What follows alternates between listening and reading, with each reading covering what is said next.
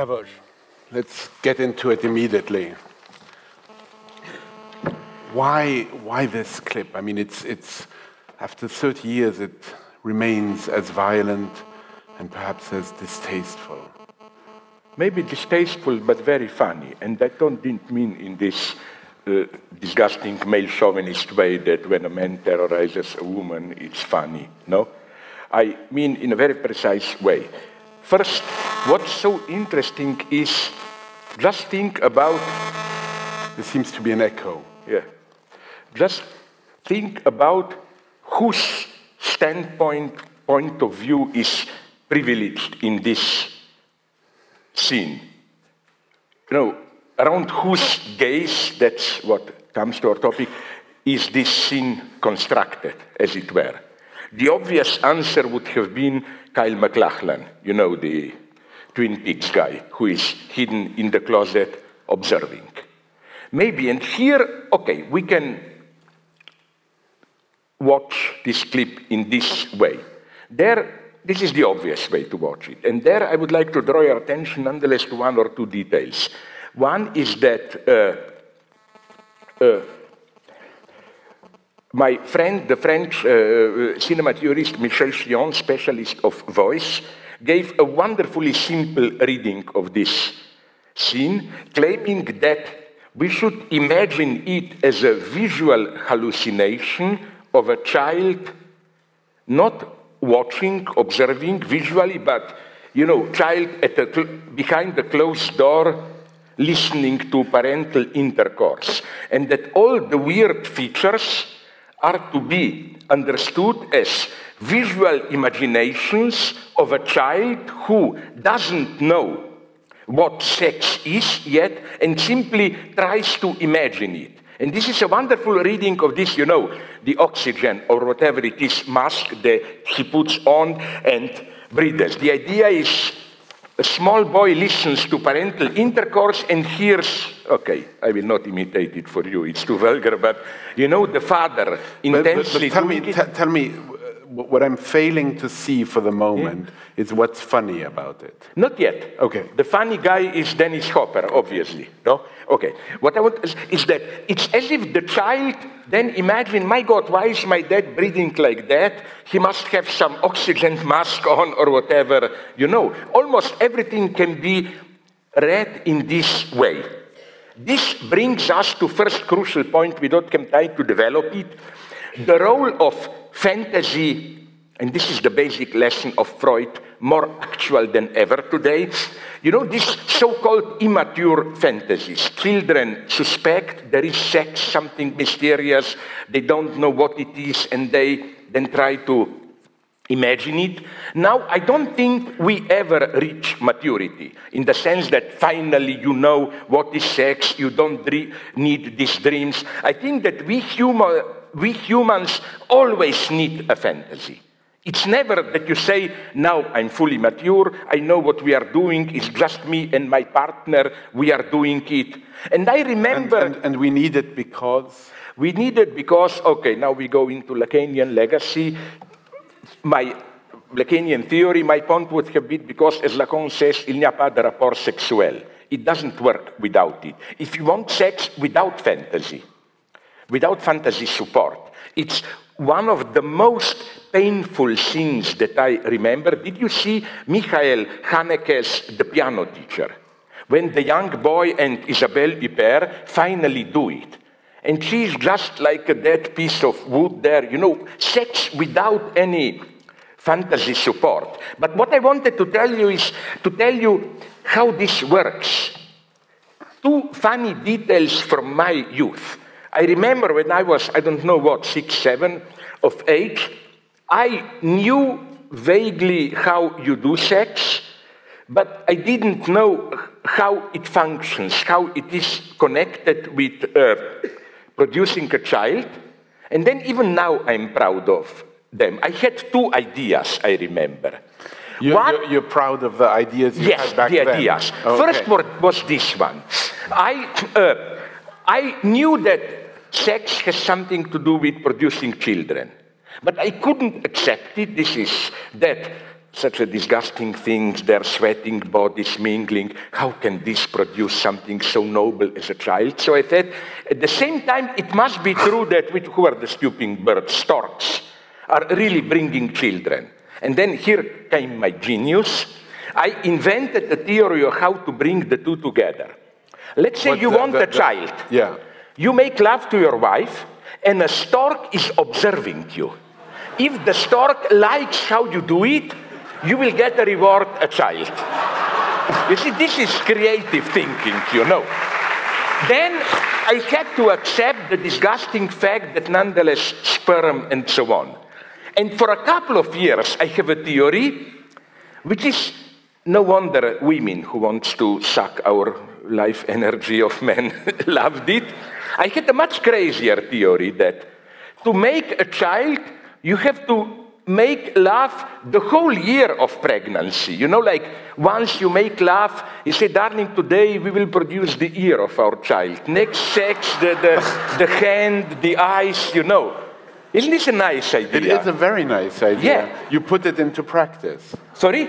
You put it into practice. Yeah, and then I had my first heart attack and so on. Yeah, but yeah, that's yeah. another story. No, quite seriously, what But- I try to tell you is that it sex, it's never just the two of us, me, my lover, and what we are doing. The, and Sex is, is between more than two people, is yeah, what you're yeah. saying. It has to be a fantasy. It has to be. It's all in Let's, sense. let's, let's try to, to link it to what we saw. Let's try to link it to what we saw and also Uh, try to. now I will do this, but now let's go further. If we want to see this, we should go further. Further, so this is one standpoint. He, Kyle MacLachlan, is the one who imagines the scene. And this is the... but more than just imagines, it's stuck. I mean, we Yeah, really, yeah, yeah. you know, I, I, I, I Yeah, but in a way, libidinally. Of course, we accept that within the narrative, it all really happened. You know, you know the line I, I so much like of Blanchot, where he says that fascination is to be touched at a distance, which is very much what's happening here. Absolutely, it must be a distance, yes, I mean, because it- if you come close to it, you're no longer fascinating, it's just disgust. You know who was the great master here? Kafka. Remembered in uh, the castle, not the trial. You remember how from below the valley, the castle uh, is magnificent, sublime, blah, blah. But once uh, the geometer K, the, the guy, uh, almost goes up and almost arrives at the, and all of a sudden he notices these are just small, ugly buildings and so on and so on. And I think this is the point now about fascination. You know, there is a point of so-called Christian, not only Christian wisdom, to which I'm totally opposed. I'm generally opposed wisdom. I think wisdom is the most disgusting thing you can imagine. Wisdom is the most conformist thing you can imagine. Wisdom is this, you know, whatever you do, a wise man will come and justify it, you know. Like you do something risky and you succeed. There will come, there will be a wise man who will come and say something like, I don't know, we in Slovene, we have a proverb, maybe you have a similar one, only those who risk profit and so on and so on. Let's say you do the same thing but fail. A wise man will come and he will say something like, in Slovene, we had a vulgar saying, which says, you cannot urinate against the wind or something like that. You know, this is wisdom. Whatever you do, a wise guy will come and, uh, and wisdom, you know, But, I but, but it's so interesting that a um, a philosopher should be against wisdom. we all are. I mean, your Kierkegaard knew this. Kierkegaard was anti-wise man par excellence. Wisdom is pagan. Should be liquid. Okay, no, I'm not going to my Stalinist stuff. But what I want to do, once I made a mental experiment, if you don't believe me. Uh, let's take, I will say something. I will say, I don't know how to say it, I'm too ironic with all this pathos, you know. Why are we, uh, why are we running after these uh, miserable earthly pleasures? Think about eternity. The only satisfaction is eternity. If I were to say it with proper pathos, it would sound a deep thing to say. It, okay. it sounded. It now, did, let's yeah. say the opposite. Why run after the specter of eternity? Carpe diem. Grasp what you have here. It sounds wise. Now I will say the third option. Why be caught in a contrast between eternity and temporary existence? The true wisdom is to see eternity in fleeting temporary pleasures. It is wise. Then I say the fourth variation. We are forever condemned between the two. A wise man accepts this. You know, whatever I say, that's my point. You can sell it as a wisdom. This is a wisdom. And if from no one else, from your Kierkegaard, you can learn this that whatever Jesus Christ was, he wasn't a wise guy. He was a provocative man. It, it reminds me of, of something you've said about Martin Luther King, Yeah. that he never used the word tolerant. Yeah, this is, but this is part of my general polemics, yes, against, uh, you know, like uh, against the all pervasiveness of the term tolerance today. How this, here you find ideology. Of course, I'm for tolerance in the sense of I'm not for intolerance. I don't think we should beat uh, women. But uh, you're, but you're not against real wisdom, or that doesn't exist. There is no real wisdom. Real wisdom is like democratic Stalin, you know. What do you want? there is no real wisdom as such it has this cheating. But this you should learn from your Kierkegaard, my God. That or Kierkegaard, how do I know? You pronounce it differently. That, Yeah. that that the basic Christian gesture is this, you know, wager on a crazy, mad decision, you know. But let me go on nonetheless.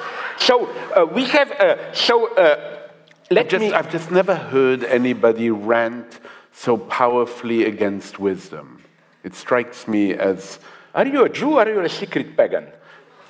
somewhere in between. Because but go it, on. It all, it all, it all begins, I think, with, with it all begins with, with, with Old Testament, which is why I always repeat that the greatest, the, hmm, the greatest, the first real book text on critique of ideology is the book of how to pronounce it, Job, the guy who got screwed up by God and so on. Can you imagine what an incredible book this is? You know what happens, no?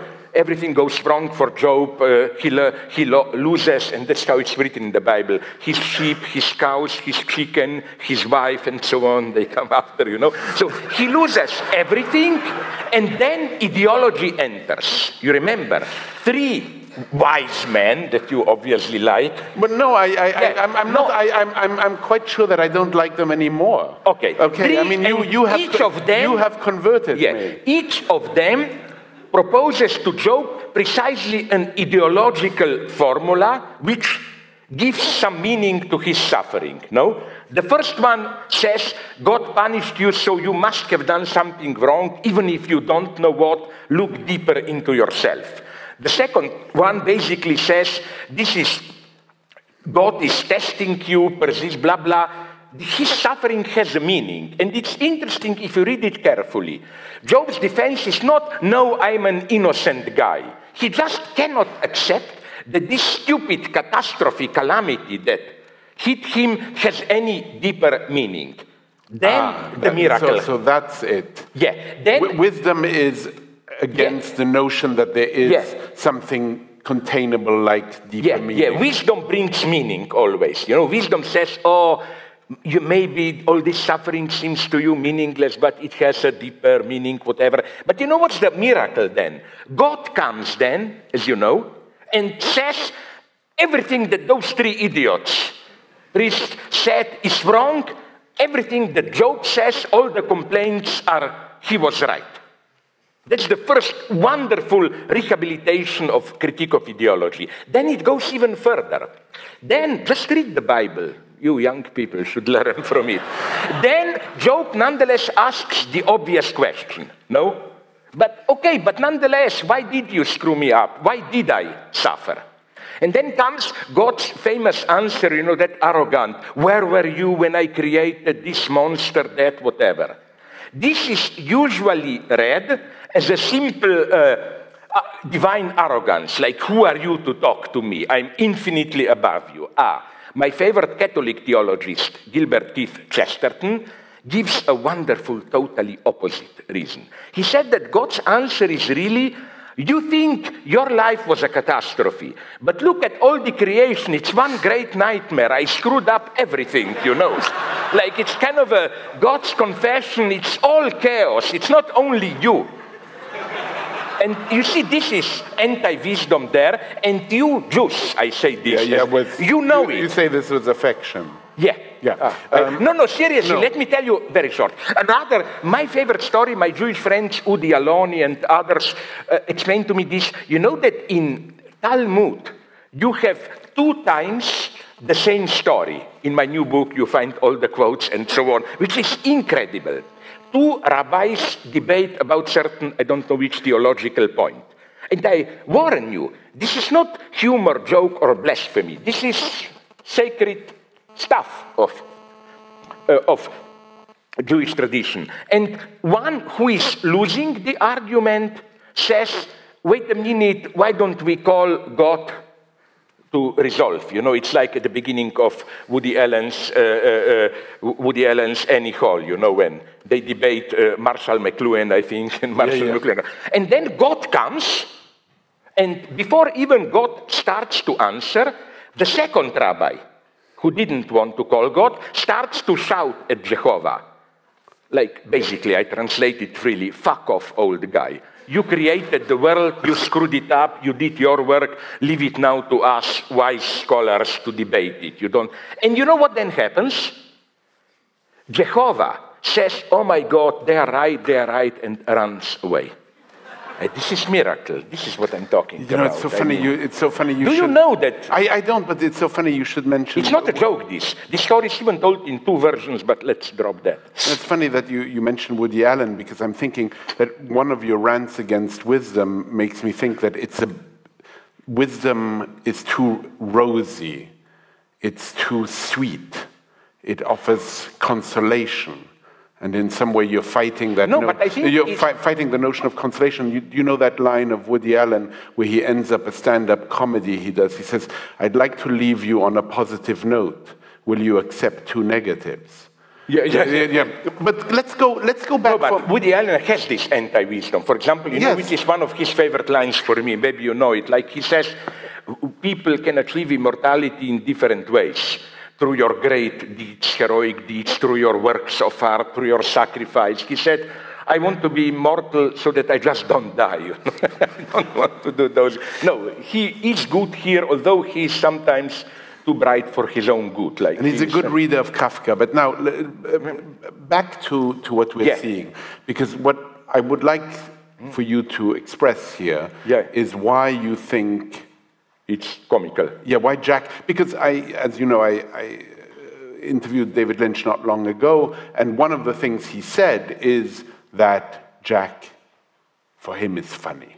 Absolutely. and Funny, that's crucial. uh, Now- though, yeah, though, though yeah, at yeah. the same time, you know, uh, Lynch is very, very careful at never really saying anything that is absolutely meaningful. He's very afraid of attributing meaning to. But here any- he is, he is, although know- I am more pro-Christian atheist, here he is deeply Jewish, which, you know, which is for me the ultimate, it- there is in Jewish approach some kind, a way of taking things too literally, which is so subversive. For example, I met at a round table in, I don't know where in Spain, that Israeli writer David Grossman. I think he's too cheaply humanitarian. I don't like him, but he told me something wonderful. He told me that, you know, the, the war of 67, when Arabs were Nasser and they were doing all the threats, we will throw Jews into the sea. He told me, you know what was his reaction, Grossman's? He said, My God, they may come and throw me into the sea and I don't know how to swim. So he enrolled into swimming, uh, swimming teacher, whatever, lesson, taking swimming lessons and so on. Very Is- practical Yeah, solution, isn't yeah. this all about, I think, anyone who wants to know what real Freudian interpretation is against all this Jungian hermeneutic of depths, what Lynch hates, you told me. Well, yeah, he hates, you know, there, there's a line uh, that I want to quote to you, particularly here in, in, uh, in Denmark. Hannah Arendt says uh, about Karen Blixen, she says, storytelling reveals meaning without committing the error of defining it. And that, to my mind, is very Lynchian. It's yeah, the, only, my yeah. only problem with Hannah Arendt here is that, like, every, was she aware, maybe she was, don't underestimate her, that uh, every meaning has something undefined. Like the moment you can define it, it's no longer meaning. You know, like when, if some of you are proud to be Danes, of Danish nationality, if I ask you, but what does it mean to be Danish?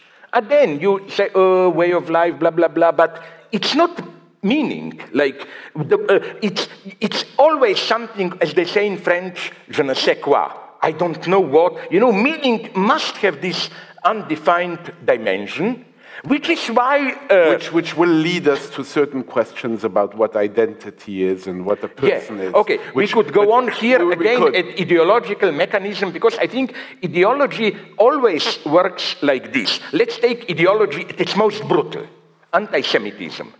I think that if you just say Jews are greedy, exploitative, uh, cunning, dirty, too hardworking, too intellectual. This is dirty, but it's not yet anti Semitism proper. Anti Semitism proper occurs when you turn this around and you say they are dirty, da da da, blah blah, because they are Jewish. And what are they Jews in themselves? We don't know. Some mysterious X which makes it. You always have this mystery. And I'm so, okay, I will develop this idea briefly, it's a nice one, because this is how, for me, ideology works. Here, within anti Semitism, the Jew is this. Are we doing anything mm -hmm. wrong?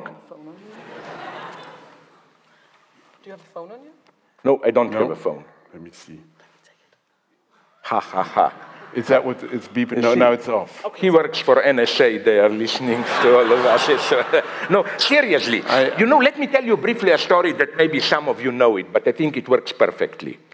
You remember Jaws, the movie where the sharks attack.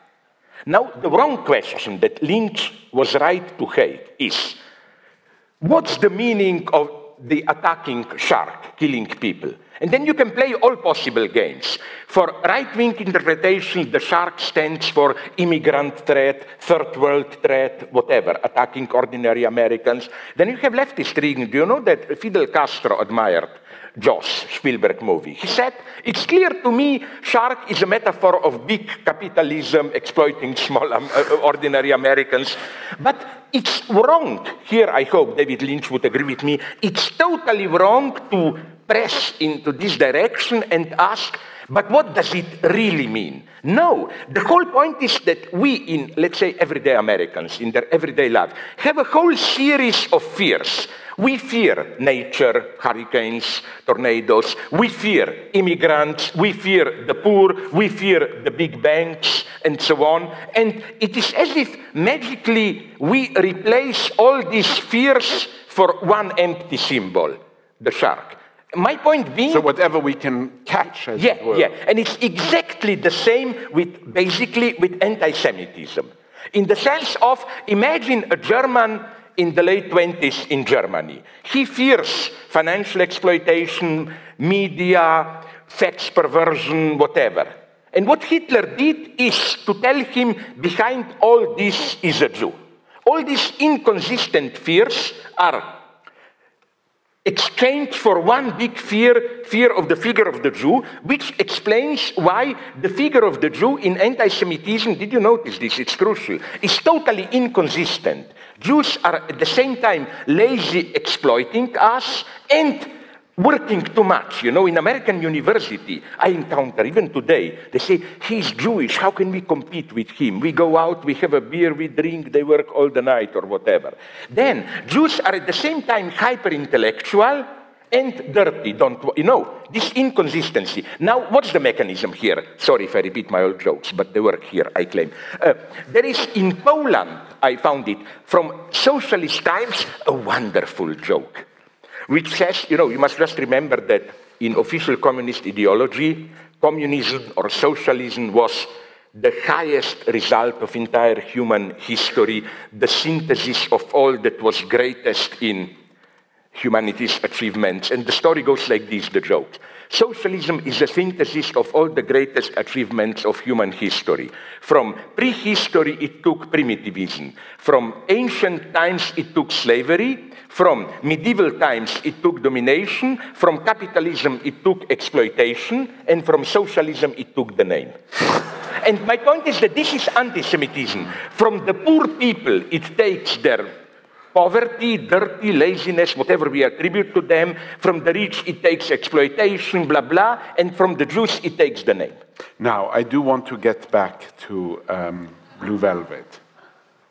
Okay, let's do it. Second figure, the I want. I, I want to get back Yeah, to the it. father. I mean, yeah, the father, because, you know, you say um, that cinema is the ultimate pervert art. It doesn't give you what you desire, it tells you how to desire. I was too wise when I said that. Okay.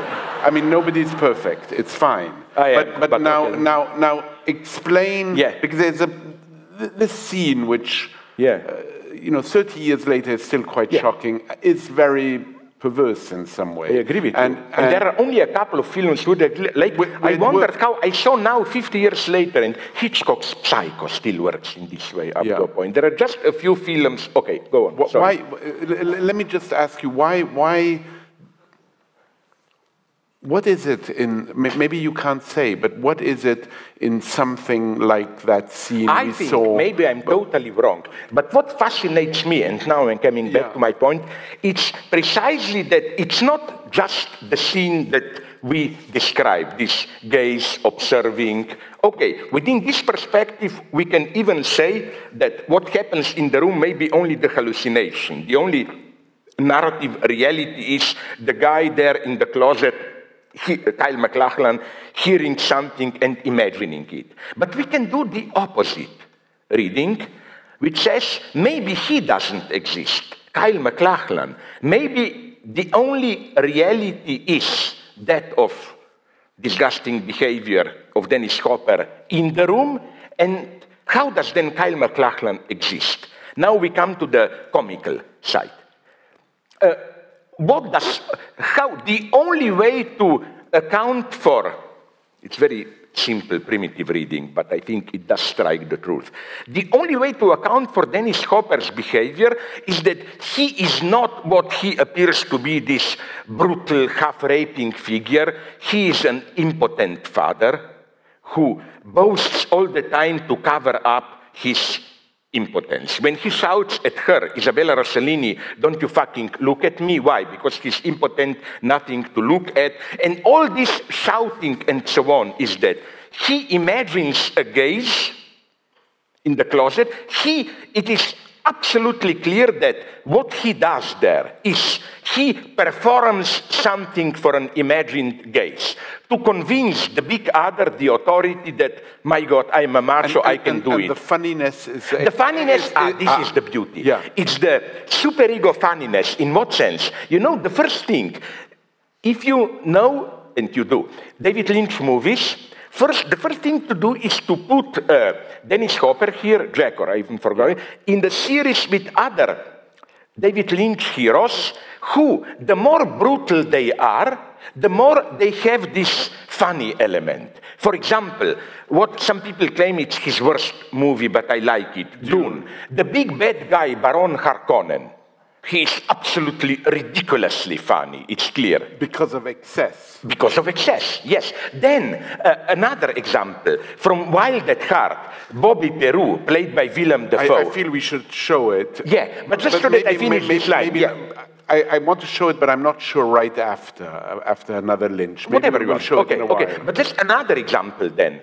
Uh, did you see Lost Highway?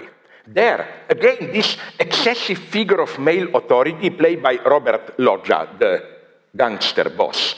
There is a wonderful moment of this excessive superego which becomes funny. The driving. The driving, and then they hit or some car, and then he stops that guy, and brutally starts to shout at him, Don't you know the fucking rules? If you drive like this, uh, You're people. going, you're going over speed limit. Over It's speed. crazy, Is yeah. this a wonderful moment? I mean, of this this excess. So I, uh, what strikes me is that it's put in a funny way, but I agreed with the guy there. he was right. Okay, but what I want to say, so we have the second. But, But so, so in, in fact, the funniness comes also from the tension between what we're seeing, which is brutally horrible, and that the extreme, nearly performative, brutally um, unrestrained quality of Yeah, Jack. But this extreme quality, now allow me a line of thought, which is, I think, crucial, is always already staged. I am now, So- I so will explain it's it to you. I will now engage in a brief digression, as you like to put it, no? Uh, I, you know, I, I, I Yeah, digression, I- I it, it think may, that- it may not be brief, but yeah, yeah, yeah. digression. I think that precisely when we appear to be spontaneous in the sense of like, I have enough of it, I start to swear or whatever, these excessive moments, then we act. You have to learn that. There is nothing spontaneous in it. This idea was given to me with my, uh, by my Austrian friend Robert Pfaller, who developed this notion of how, look, we have ordinary small pleasures, like if you really want to drink something pleasurable, you do milk or fruit juice or whatever. But all the excessive pleasures are first experienced as disgusting and then learned. Think about how probably did you discover alcohol, hard drinks. You were seven, eight, nine, ten when a friend told you, Don't you know what adults are drinking? And he gave you some vodka, whiskey, and admit it. First, after you tried it, you said, disgusting. Then you learn it. It's, uh, it's the, the same with smoking. You start smoking, you cough. It's this, all these pleasures are learned pleasures. And I claim ultimately the same goes with sex. If you want to do it with pleasure, you must, pleasure is masturbating in peace. Anything more is learned. And I'm claiming, especially swearing. I learned this. I wonder if it's with you the same. Uh, people would have thought we have a polite conversation, and then you have enough of it, of that idiot, maybe you, maybe not, and you start to swear what. No, with me it's the opposite. Precisely when you explode in fury, you follow a formula. It's learned. And you know, I noticed that with my friends in Slovenia, we developed a ritual to get rid of this. When we met, we first do 10 minutes of totally ritualized swearing, humiliations like fuck off, I will dig your mother up her grave and fuck her in disgusting. And then after 10 minutes of this, we said, okay, we did our duty, now we can talk like kind people what we are. It's like a relief, you know. And I think that Lynch is deeply aware of it. This, what Jack is doing there, this is not a wild outburst, my God. This is staged. This is learned staged. And that's the horror about horrible things. There is nothing natural about them. You know, what I have learned, among other things, we don't have time to talk about it, but I want to express my deep respect for it, among other great things that this country produced uh, Joshua Oppenheimer, you know, the documentaries that acts of killing, whatever. That's the lesson that for them, the Indonesian right wing uh, uh, murderers, to do it, they had to act, they had to identify with Hollywood, uh, uh, with Humphrey Bogart, Old Noir, and so on and so on. No, all these wild outbursts, you act. You know, um, since we were mentioning uh, Danish thinkers and you were mentioning Kierkegaard before, there's a line of Kierkegaard that I've always loved, where he said that the goal is to arrive at immediacy after reflection. Yeah, yeah. Although one has to be here, But you wouldn't believe that because you don't Why think. not? Hegel. Here, I think but the only you- problem I have- you because in, in a way. I, I'm, I, do you believe in such a thing as an immediacy? Eh, if we're, if we're, uh, now, if, if, we, if we're staged, if we're staged, You are talking with a Hegelian. As a Hegelian, I can prove anything to okay. you. So um, Yes, uh, I believe, and I will okay. tell you how Hegel knew this. This is why Hegel was for monarchy. Hegel knew that in order to have a state of mediation, everybody works, constructs himself, you have to have an idiot on the top who is king is for Hegel an idiot who is directly what he is by birth. He doesn't need any, any, uh, any mediation. And what Hegel knew, again, in a very Kierkegaardian way, is that you can sustain all the edifice of mediation, but you need, in, like what Lacan calls le point de capiton, quilting point, you need an immediacy, which is this, not. This is a, the, the, the moment to ask you what, I mean, since we are going to be speaking and are already in some way speaking about our identities, what, what is, in, in an age of digital identity, a person? I, I always had a problem with persons because I think that person should be opposed to subject. Person is for me, maybe I'm wrong, this inner wealth of, you know, all the fears, your dreams, blah, blah, all that bullshit. Subject is something much more terrifying. Subject is a void. Person is here to mask the subject. I don't, I think person is an excuse not to be subject. But okay, this is Okay. another point. But I know what you want to say. I don't know what I want to say. Yeah, But I know. That's why I know it. I Okay, said I okay. know. I didn't say that you know. Of course you don't know. It's obvious. I mean, uh, no, no, it's obvious. But since we were talking about um, indeterminacy and Yeah. you, you, you took to task Hannah Arendt, I want to show a passage that you want to see from Casablanca. And have you Ah, and have watch you it and very carefully. carefully. Now, one of the advantages of these passages, as compared to the one you saw before, is they're very short. One minute. So if we could watch number two, please.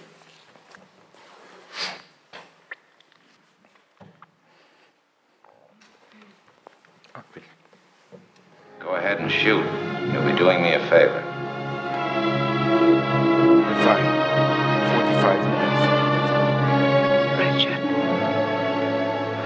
To stay away. I thought I would never see you again.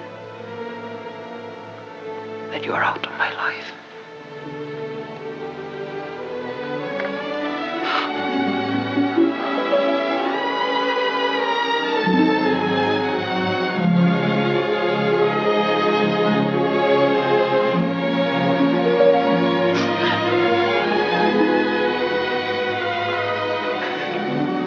The day you left Paris. If you knew what I went through. If you knew how much I loved you. How much I still love you.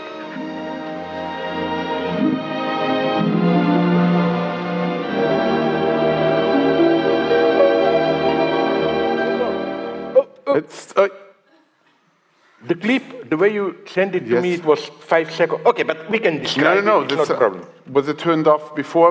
Discuss it. Okay, but let's go I- on. It's not yeah. a problem. Just to describe to you what happens then. We pass to the Casablanca airport tower. We see it for three and a half seconds, and then we return to Rick's, to Humphrey Bogart's room, where he stands close to the door, and the same conversation seems to go on. That was the point. Uh, now, why I like immensely this scene? Because in its very simplicity, uh, essays were written on it. It uh, demonstrates the role of censorship, what can be seen, what cannot, what should not be seen, how they interact, and in this sense, how ideology functions in Hollywood. Namely, when you see also uh, 10 seconds Yeah. more, one big question arises if you are a normal human person. Did they do it or not? That is to say, are we really doing just with three seconds and a half of a blackout and then the same conversation goes on? Or do these three seconds and a half of a tower stand for 20 minutes, half an hour, whatever you want, of intense sex? And here is the genius of the film. And the tower is also in. Yeah, stupid phallic symbol, Yeah. yes. So we have a whole series of signs that it did happen. First, in classical Hollywood, where direct mention of sex was prohibited, you know that it was extremely codified, like how you hinted at it. For example, in classical Hollywood, my God, Hays Code censorship was absolutely at the same level as Stalinist censorship, sometimes even worse. For example, homosexuality was not permitted, even to mention it. But the way they did it is when a guy enters a room and somebody says, Hmm, you have a perfume. What perfume do you wear? Did you put on you? This means homosexuality. Or prostitution was prohibited to mention directly, even as a topic. But when, this is very funny, dirty for me, when somebody says that woman comes from New Orleans, this was the code for she is a prostitute. So, uh, along these lines, when a couple passionately embraces, and then you have fade out, especially if what follows is this type of obvious symbol, phallic tower, it means sex. Another thing, after we return to them, The- the they are smoking, They're smoking, which is which is uh, also standard. When you see a couple after a fade out smoking a cigarette, it means they did it before. So we have, then we have another line making it clear that they didn't do it. For example, the same conversation seems to go on. They're fully dressed, blah blah. and be- the way be- the bed is made. yeah, yeah. And then the so the way we should read it, I think, is imagine some authority telling you, we will first present you a sin so that you can claim innocence. I didn't do anything sinful, I can claim in the eyes of some moral authority that nothing happened, they just talk. But at the same time, as if after you can claim your innocence in the eyes of some moral authority, at the same time, we will give you a whole series of hints for your dirty imagination and so on. They lit, it is as if they offer you double identification. But they offer you also the possibility of being a, a less or less or more sophisticated reader. Yeah, but, but I think now comes my point of critique of ideology. But I think that the ideal viewer is not a pure one who doesn't see. It's precisely the one who plays on both levels. On ambivalence. I mean, let me give you another example, very short. There is a wonderful dialogue I quoted between Joseph Sternberg, you know, the Marlene Dietrich director, and uh, one of the, I forgot who he was, the main guy of Hays Code, uh, Breen, I think, Yeah. Joseph Breen. And uh, uh, uh, uh, Joseph Breen is asking Sternberg, they're going through the scenario for a film with Marlene, to make it clear, like, in scenario, it just says they withdraw to a stack of, uh, how do you call it, uh, dry grass, hay or whatever, and lie down. And Breen asks him, Sternberg, what does this mean? Do they fuck or not? And then uh, uh, Sternberg says, oh, it's not clear, it's poetry. And Joseph Breen, the censor, please tell me clearly if they we will do it the way our censorship demands, but we'll make it absolutely clear that they do. Everything was clear. So what interests me is that, this is my big lesson, ideology is not only this superficial line, you know, like, oh, nothing happened, and then in a subversive way you get the other message. No, institutions also need, our society needs also this obscene other side. Ideology is not, not just the public text. Ideology is the public text and its obscene underside, which is even more forceful if it remains unspoken. Because you know that an author, I forgot him, wrote a short story, I forgot his name, uh, 20 pages about this scene. You know what? Um, um, uh, Mol- Maltby, no. No, Maltby wrote No, a it's a- text, on it, theoretical, but Yeah. he wrote a short story about it's like this. It describes Casablanca up to this point, you know. Uh, Marlene, uh, sorry, uh, Ingrid Bergman comes up, they embrace, and then at the end, We are where we are. They start to talk again. But in between, you have 15 pages of extremely explicit sexuality. They do everything and so on. But I think this doesn't work. There are even some nice details there. Uh, He- so- yeah, no, no. no, no, sorry. What I mean is that he reconstructual, you know, these famous lines from Casablanca, like one of them is Humphrey Bogart telling to her, I think, here's one to you, kid. No? You know what happens in this story? He pulls out his penis and pushes it towards her mouth and said, here is one to you, kid, and so on. It's incredible. But what I want, I don't celebrate this. I think if you put it out in this way, you lose the So, effect. so in, in, in, in, in some way, in, in our world Hmm? now, we're putting it out. Is that, is Yeah, that but I don't like this. I, I don't like this. I think that then you get in some kind of a apparently sexualized but really very sterile universe, you know. I don't believe in putting it out all. no, I know. Yeah, I'm a conservative here, like.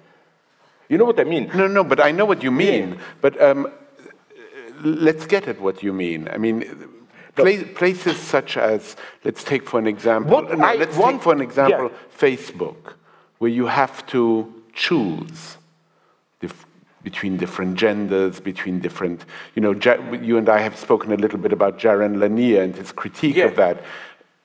There's a problem with the notion that we have to, in some way, identify. Yeah. We, we have to Yeah. exclude. Okay. We can't have different ambivalent meanings in the same way. Yeah, but in okay, what interests me, if you ask me, in phenomena not only Facebook, but generally this, let's call them staged identities, you know, like where you can invent a fake identity. I can be a straight man and I can construct my, my digital web uh, persona, which is that of a promiscuous woman, of a gay person, whatever. The thing, it's obvious what I will say, the thing that interests me is how there can be more truth in the mask that you adopt than in your real inner self. I always believe in masks. I don't, if you tear, I never believed in emancipatory potential of this gesture, let's tear off the masks. Okay, let me So give you a keep, keep the persona. yeah, but why?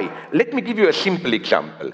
Let us say that I am in reality a shy, impotent, stupid person, afraid, but then in internet interaction, I adopt a screen persona of a brutal, rapist guy who humiliates people, beats women, and so on. It's too easy to say, oh, I'm really a coward, but there I imagine to be a powerful macho.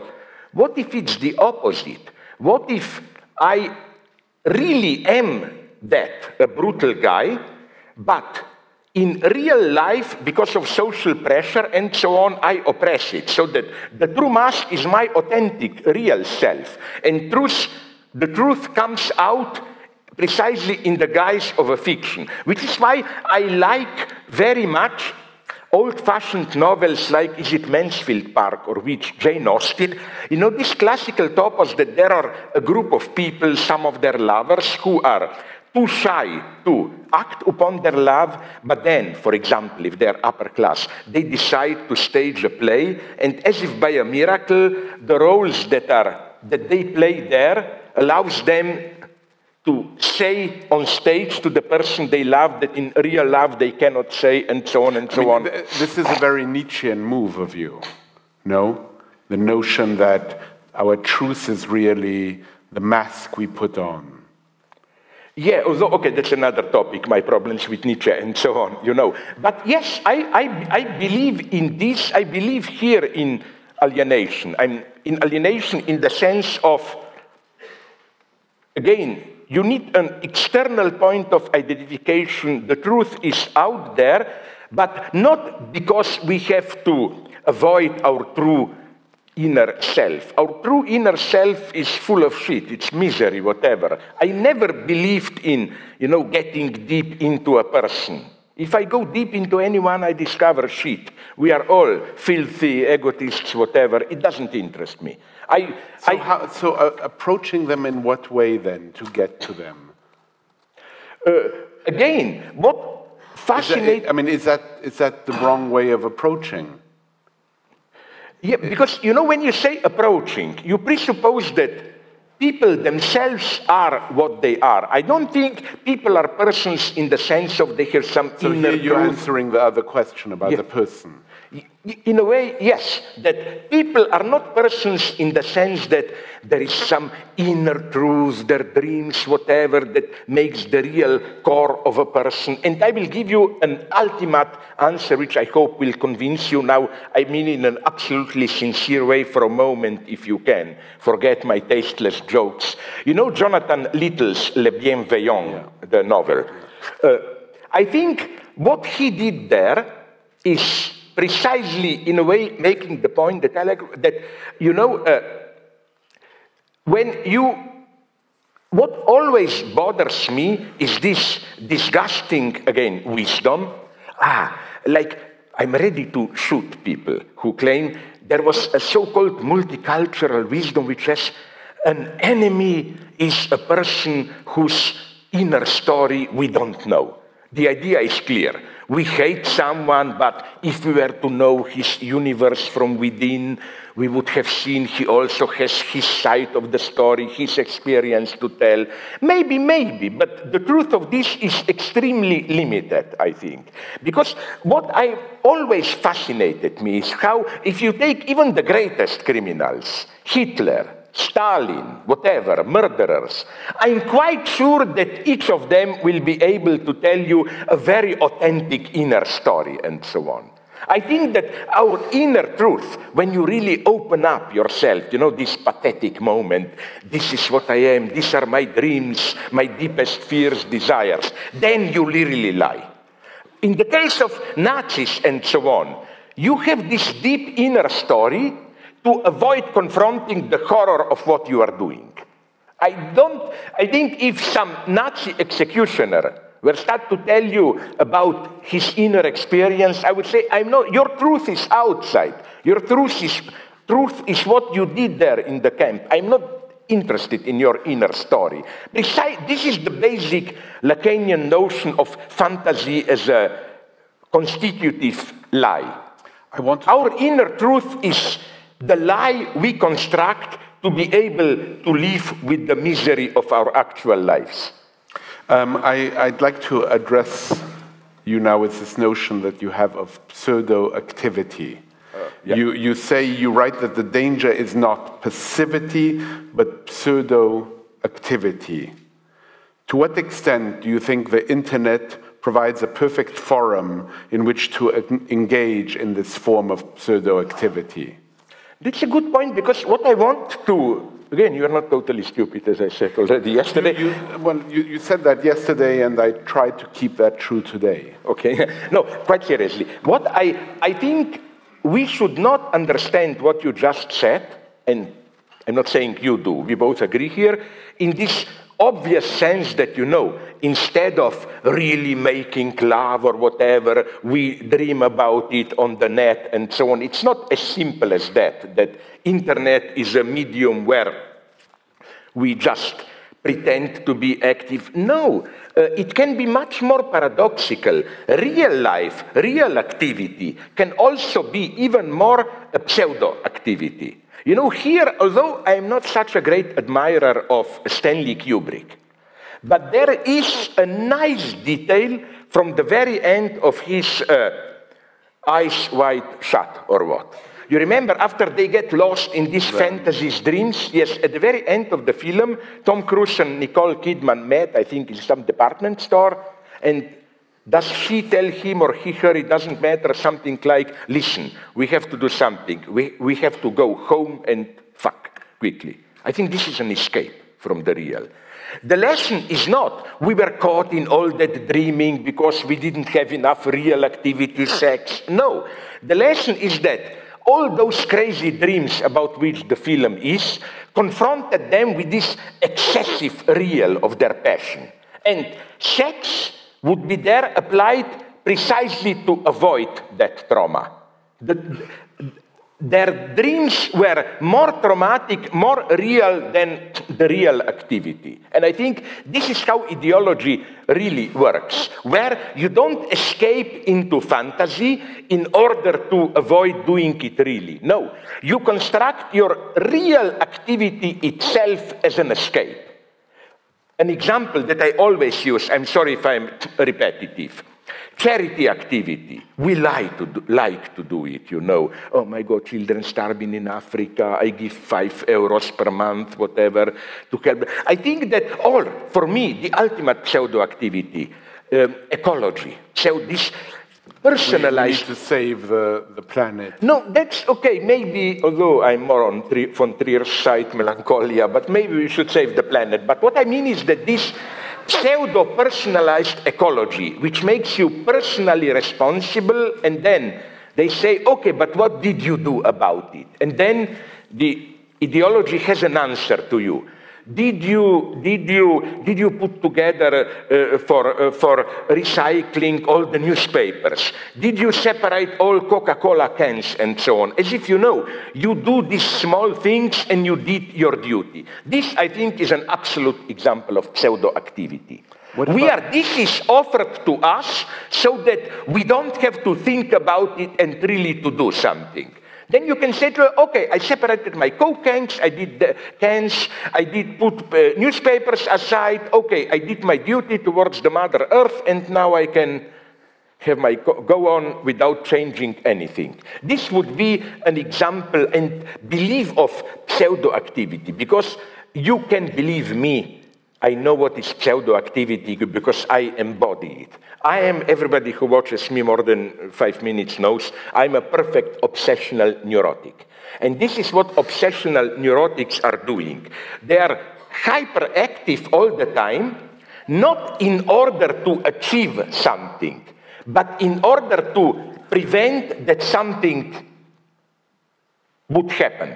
For example, you can Do imagine. Do, do you think that um, your, your delivery, your talking Yes. as powerfully and as intensely, yeah, yeah. no, is, is a way of avoiding? Yeah, at some level, I believe. So, no, so, let, so, let so- me give no, you an no, no. example. So, yeah. so in fact, when you're, when you're talking so intensely with me now and delivering Hmm. these beliefs, you, you, you, you don't remain silent because it might reveal something, the silence. Okay, now you are too deep for me. I don't like to analyze myself. But what I want to say is, I clearly remember when I was 30 years ago in analysis. but there could be some truth to what I'm Yeah, saying. so what? Yeah, yeah, yeah, yeah. Okay. No, sorry. What I want to say is that when I was in psychoanalysis, I clearly remember for just a couple of months that I got tired of it. As you can imagine, I talked all the time. You know why? Because I was afraid that if I stop talking, the analyst may ask me a really unpleasant question. You know, which would really Yes. touch something in me. So I talked all the time just to keep him quiet. And then he said, okay, for today we are finished, fuck off, perfect, I go. You know, this is pseudo activity. And I think today, even politically, we are full of pseudo activities. We do things so what- not in yeah. order really to change something, but just to make it sure that nothing will change.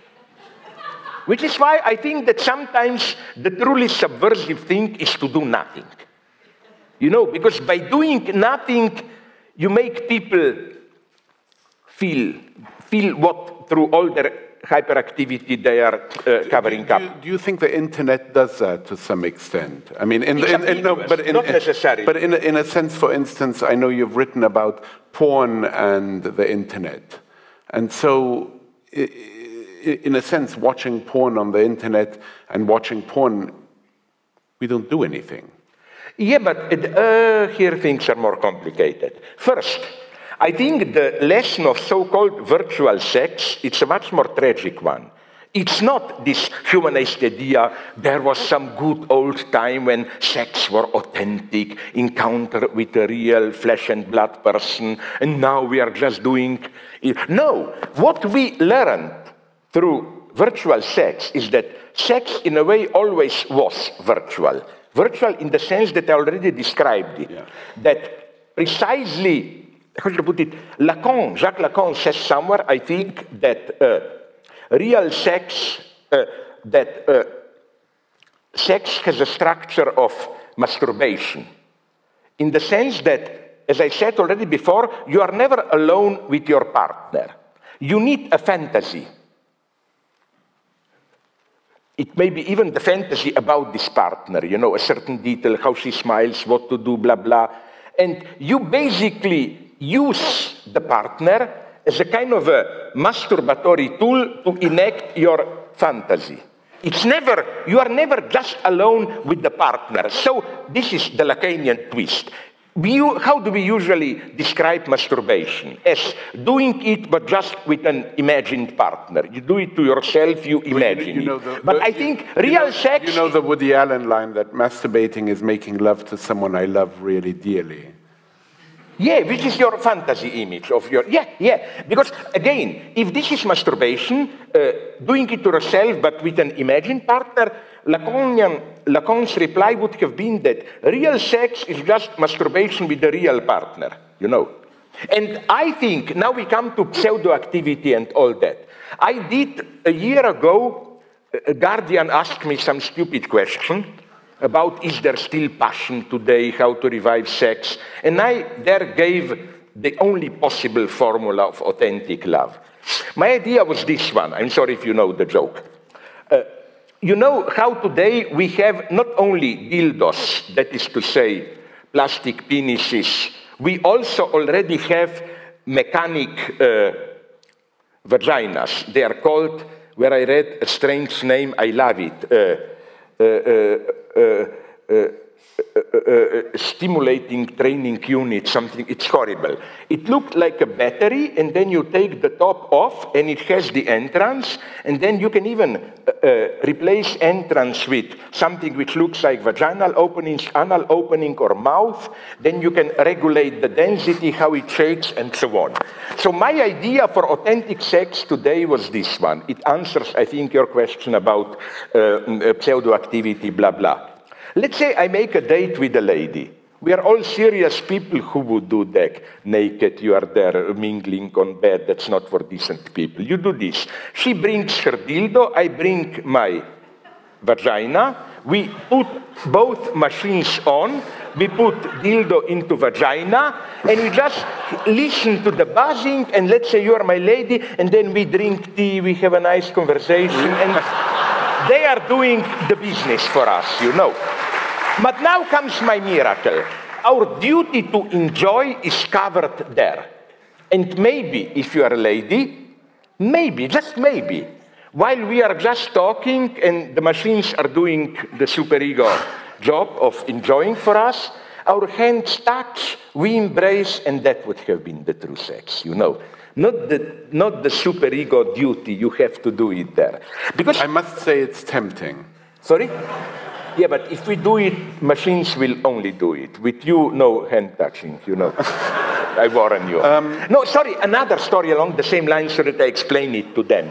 Because, you know, the lesson of psychoanalysis is often here the opposite one. It's not that, you know, usually people think the lesson of psychoanalysis is whatever you do, you think about that, you know. It's all about sex. No, it's much more tragic. My friend, the British Lacanian psychoanalyst Darian Leader, told me a wonderful story that happened to him with a patient. A patient told him how once he wanted to seduce a lady, so he took her to a hotel which had a restaurant down there. The idea was first to invite her for a dinner, and then, of course, afterwards to take her up to the room. But he made a Freudian slip. When they entered the restaurant, instead of saying a table for two, please, he said to the waiter, a bed for two, please. Now comes uh, the true Lacanian spirit of Darian Leader. He says, we absolutely should not read this as a kind of a pleasurable precipitation. Who cares about eating? I really want just to sleep with her. He said, it's the opposite. He was afraid that he will enjoy eating more than sex so that you know he will forget about the official excuse so this bed for two was rather a reminder wait a minute, I should not forget what's my real aim. I must not take too much pleasure in. Just because this is the problem today, I claim. Today, our the structure even of sexual life is more and more this perverse one because this is the definition of perversion. You take one of these first steps and you forget about the big act you just you just do this no? So uh, in a way let me just another short digression. The tragedy today with sex i claim is that precisely because maybe of our permissivity it's disappearing. What do I mean here? Did you notice how my good friend Alain Badiou drew my attention to it? Did you notice how we are, in a way, returning to pre-modern times of arranged marriages? Only this time, they are not old wise women, relatives who do it, but dating agencies and so on and so on. In- internet dating. Yeah, and you know what happens there? But you found a wonderful formula in a French agency, dating agency, used it in advertisement, and I found the same formula in an American dating agency, namely, you in your language do not have this expression, but in English and in French they have it. You use the verb to fall, to tomber, to, to fall in love. The phrase they use is use our agency and we will enable you to be in love without the fall. And that's the horror today. Fall means, you know, that's my God, all that love is for me. That I- traumatic encounter. I But, but, but here, he- so fall is the traumatic encounter. So, Slavoj, there is a real moment where something can happen. yeah, but precisely all but, this but no, but, but no, but it can. In other words, Yeah, there, there is. I mean, I'm to- to- romantic here. There is true love, absolutely. and there, there is fall, and there's the, bib- Yeah. the biblical image, and there's a falling down, and falling as failing, and falling as opening. Yeah, So, absolutely. so there is there is such a thing. As, absolutely. I thought there wasn't, though. Are you a Jew at all? No, I, but I no, a no, no, no, that you are a no, pagan. no, no, but I thought there wasn't. I said no, truly. No, I, there I, is I, no, but I, I, I thought that. Yeah, in- but in- wait in a some- minute. No, no, even, but wait, even wait, intelligent Christians know Felix culpa and so on, that the fall is the greatest thing that can happen to humanity, you know. That's But, the whole but- point but of so the there Bible. is a moment when actually you do encounter the other. Yes, absolutely.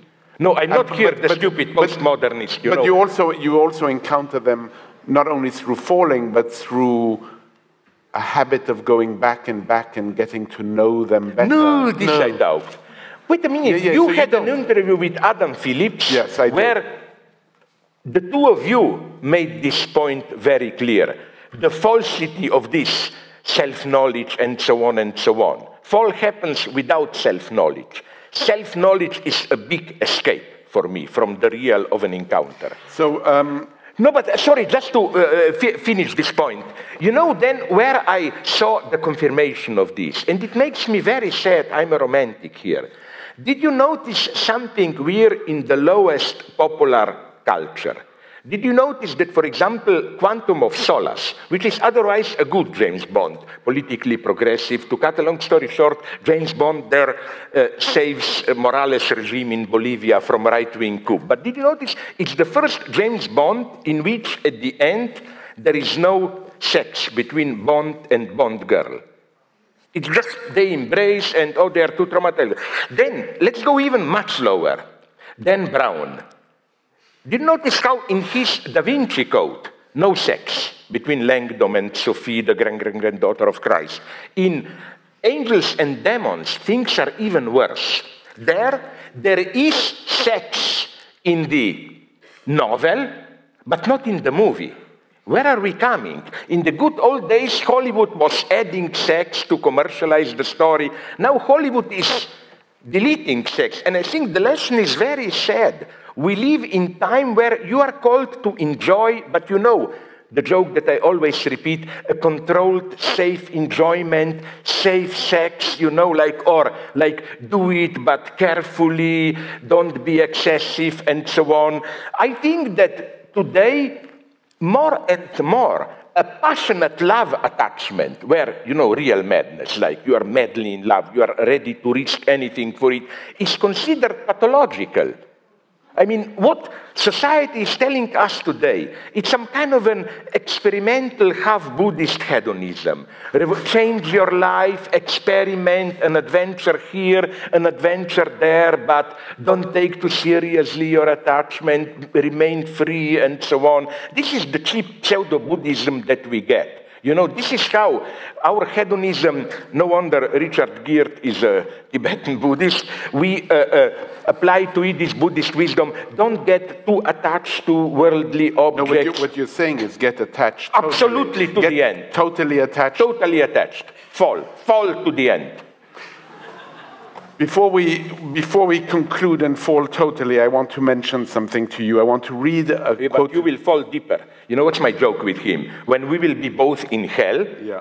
I will be only in the boiling oil up to here. You know why?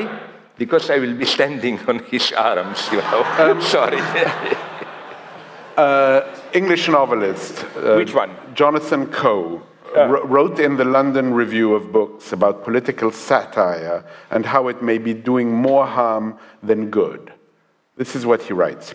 These days, every politician is a laughing stock, and the laughter which occasionally used to illuminate the dark corners of the political world with dazzling, unexpected shafts of hilarity has become an unthinking reflex on our part, a tired Pavlovian reaction to situations that are too difficult or too depressing to think about clearly.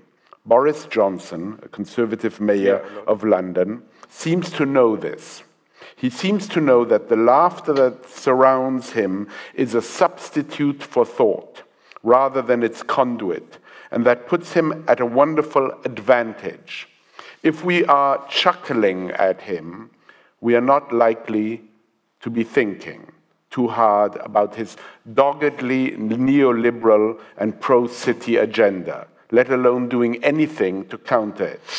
With a true genius for taking the temperature of a country that has never been closer to sinking temperature, sniggering beneath the watery main, Boris Johnson has become his own satirist, safe above all in the knowledge that the best way to make sure the satire aimed at you is gentle and unchallenging is to create it yourself. Do you agree with this? Absolutely. And I will tell you why. First, one first line of associations is that I remember when I was much younger, remember when Umberto Eco published his Name of the Rose. In ex Yugoslavia, this was still, we immediately got engaged in a tremendous debate, and me and my friends were absolutely opposed to the novel in the sense of, you know, the basic idea laughter is liberating. No, totalitarian power also laughs. Uh, so, uh, generally, I'm opposed to this idea power is dignified when you mock it, you are doing something subversive. Maybe, maybe not, as Yeah. this guy says quite often. uh, laughter functions as the best way to neutralize effective reflection, criticism. You know who knew this also very well?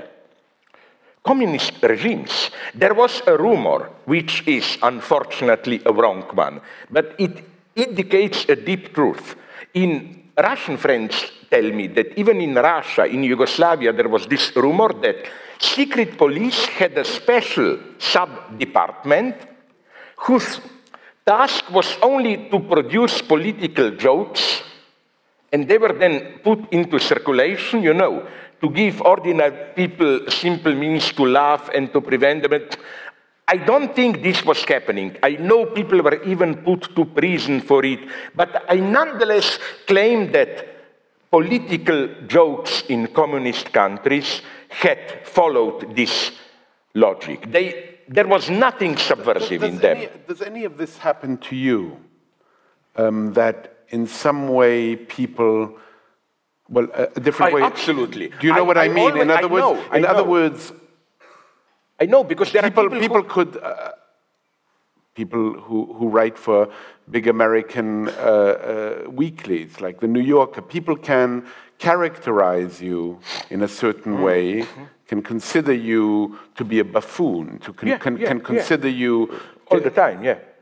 So how, how, do you, how do you reconcile yourself Okay. or not? Partially, I with- must with- say, maybe I am co-responsible for it. But basically, I think this is a defense against me in the sense that, you know, this standard line, oh, go to Zizek's talk, he's amusing, he's a little bit crazy, don't take it too And- seriously. And, and so they don't take. it. So the, in, Yeah, that's in the point. Yeah, the, the point yeah. is that the, the the jokes you tell, which are many, Yeah. can make us laugh.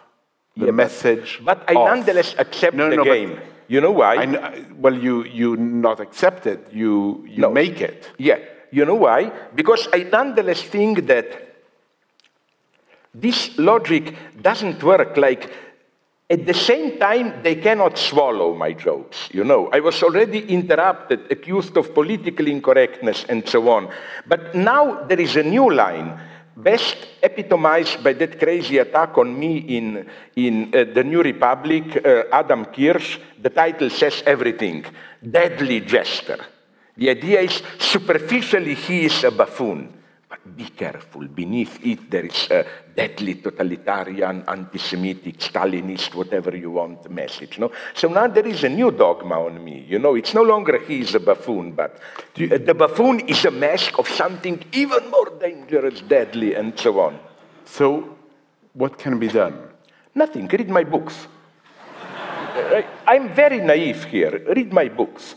I put work. You I- know, you know, the, but they can be read much like the Casablanca uh, passage in so many different ways, so that you can be. I don't you really- no, but you can be accused of anti-Semitism. You can be accused of all, all kinds of things that. Yeah, but here I'm very naive, you know, in the sense that no, I really think that I put my argumentation straight in that if you read me in a minimally honest way, by honest I don't mean anything mystical, but just simply, attentively, that it's absolutely impossible to accuse me of anti. uh, look, look, let's take the royal example of it. I love it. My Welcome to the Terrors of the Real, the September 11 book, was translated in Israel and also in Egypt. I knew what, what friends from both countries told me. I love this. The same book, so you can't say I write from one people like this, for other people the opposite. The same book, Jerusalem Post or some that attacked it as, as brutal open anti-Semitism, and Al-Ahram attacked it as the most perfidious Zionist propaganda. If this happens, maybe I'm doing something right, I claim. No, and, and it reminds me, you know, of that wonderful uh, line of Rilke where he says that fame is but the collection of misunderstandings that gather around a new name. But as, yes, I agree, but as uh, your great guy, Kierkegaard, knew it, no? You cannot, you should not play the pseudo authenticity here and simply say, fuck fame, this is what I really am.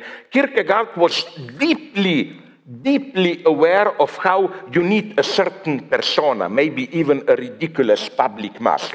Didn't he? I read in a biography of Kierkegaard, like, he said, It's crucial for me to show myself when I'm here almost every evening in theater, to go to certain. You know, he was well, well aware of this. So I'm, I'm ready to, to, assume, to assume this risk. You know, we had about six or seven clips we wanted to show, and um, We can do a quickie, just shall, one. shall we shall we do one? Let's do the painful one, my God. Let's stay with Lynch. We don't have time to for, for uh, Hitchcock.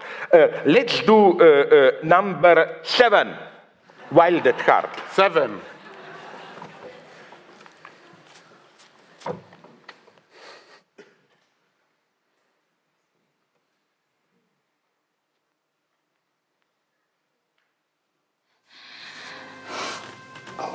Don't jump back so slow. I thought you was a bunny. Bunny jump fast. You jump back slow. Means something, don't it? Means something to me. means you want Bobby Peru. You want Bobby Peru to fuck you hard, baby. Open your luck, a Christmas present. You want me to do it?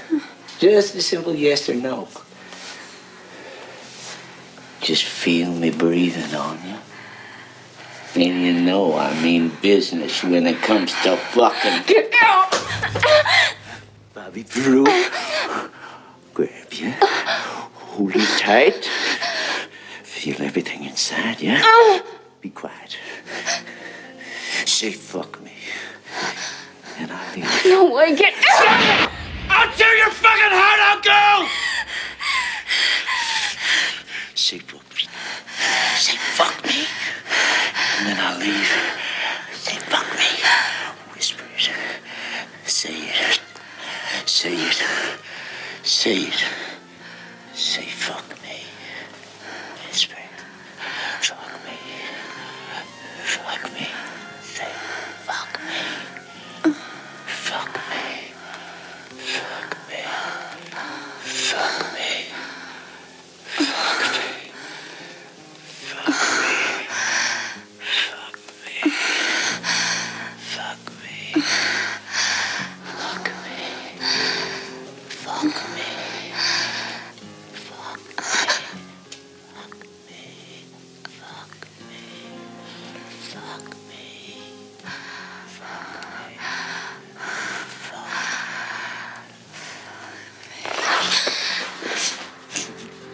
Someday, honey, I will. But I gotta get going.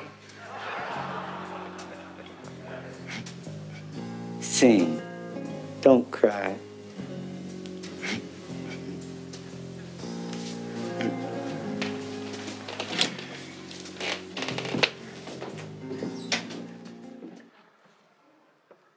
Goodness. Yeah. You know why I was fascinated by this scene when I, I think it's one of the ultimate David Lynch scenes. Because in a way, it describes so nicely the terrifying logic of humiliation. The point is that, in a way, to put it in a simplified way, but very brutally, in a way, at psychological level, of course, him not raping her or making love makes it even worse. The humiliation is even worse, you know. And uh, I think what I developed from this scene in many of my books is how the, the paradoxes of rape and forced sex and so on, the, that I had certain data that my friends told me from Bosnian war when I saw this scene, and you may find shocking it. Namely, okay, let me formulate it in the most abstract way. Imagine two women. One of them is assertive, autonomous, strong person. The, the other one is very passive, maybe even, why not, dreaming about being mishandled, brutally treated in sex. And imagine both of them are raped. I claim, and this is what sexual researchers into rapes confirmed to me, that the first one, assertive and so on, would get over it much more easily than the second one, although the second one, although in the case of the second one, you can claim, but in some sense, she got what she wanted. Let's say, why not? She really dreamt about being brutally mishandled, and she got that. Now, you know what I'm trying to do here? Not the disgusting thing of claiming, oh, so uh, those machos are right, women sometimes really want it. I claim that if you dream about something intimately, the most terrifying thing that can happen to you is to get it in reality. This is the alt, this, uh, uh, how should I put it, complicity of your fantasy that is aroused by it. This makes the pain unbearable. This second woman who secretly dreamed, let's say, of being brutally mishandled and then is really raped, She is much more than the autonomous one in danger of maybe even killing herself afterwards. Precisely on account of this shame that. So, what my conclusion from this, again, don't be afraid, is, is no, it's that if that not only is this male chauvinist argument, but she secretly wanted it. Not only it's not true, but if anything, it makes things even worse.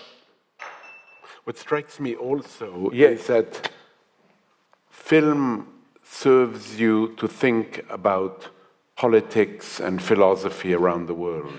A scene, a, yes. but a scene like that, But it's a tremendous scene, I think. It's, you know, this is David Lynch's genius at its best. This idea, I was shocked of then, you know, ah, honey, not today, thanks for the offer, and so on, you know.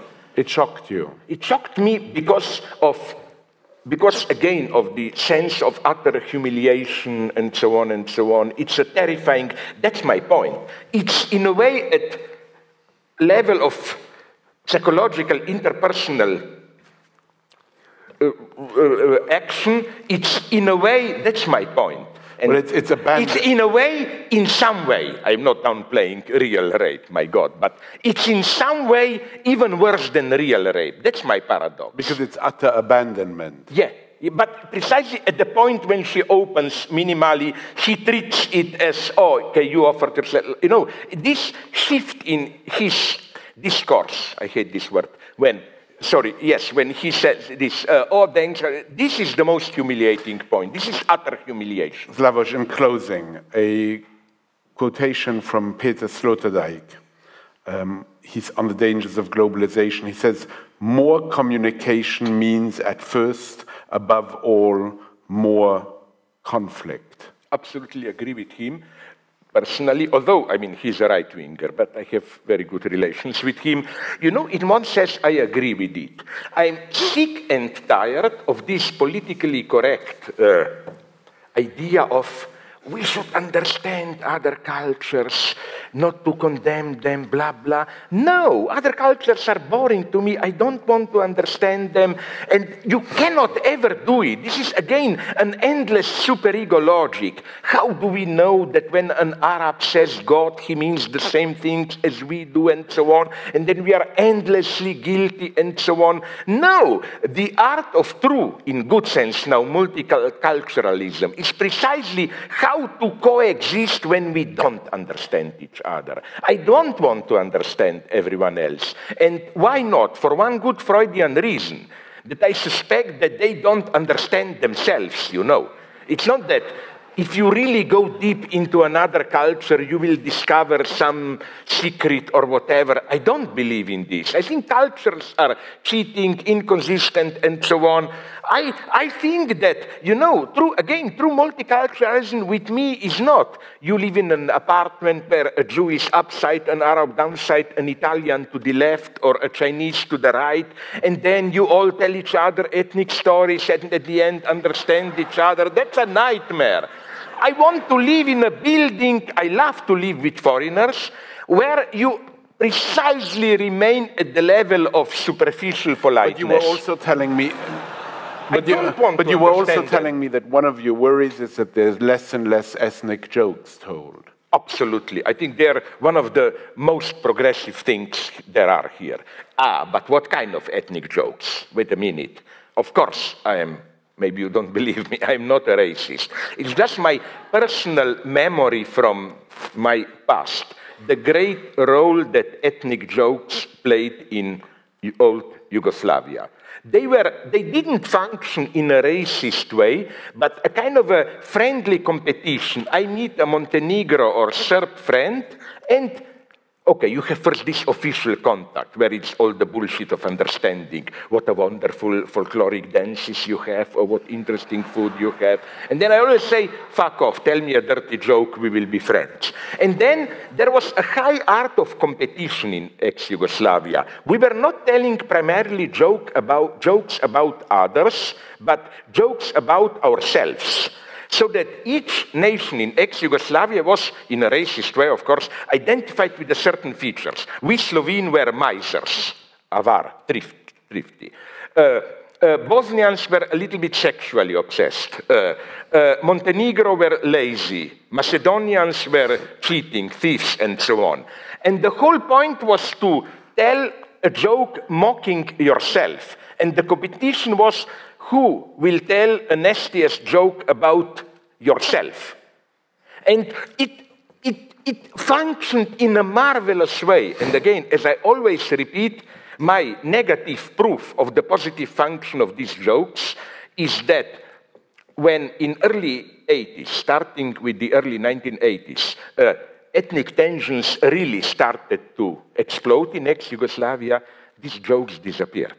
Because again, they really, and this is how, this is how I function all the time. I mean, for example, when I meet my Jewish friends, they tell me jokes about the Jews, I tell them jokes from Slovenia, Croatia, Serbia, and this is how this is how we are best friends. And that's for me the best of Jewish culture. Like, can you imagine anything more sublime than the joke that my friend Udi Aloni recently told me that uh, an old, no, not old, but a tired Jew comes home after work and says to his wife, Listen, darling, I want some sex to relax, but I'm too tired to do it now. Could you please suck me, fellatio, and swallow it? This would really relax me.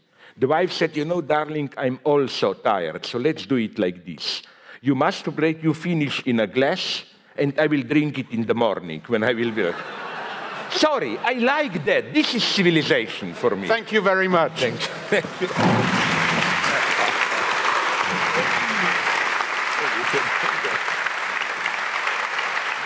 Thank you. Oh, roses again.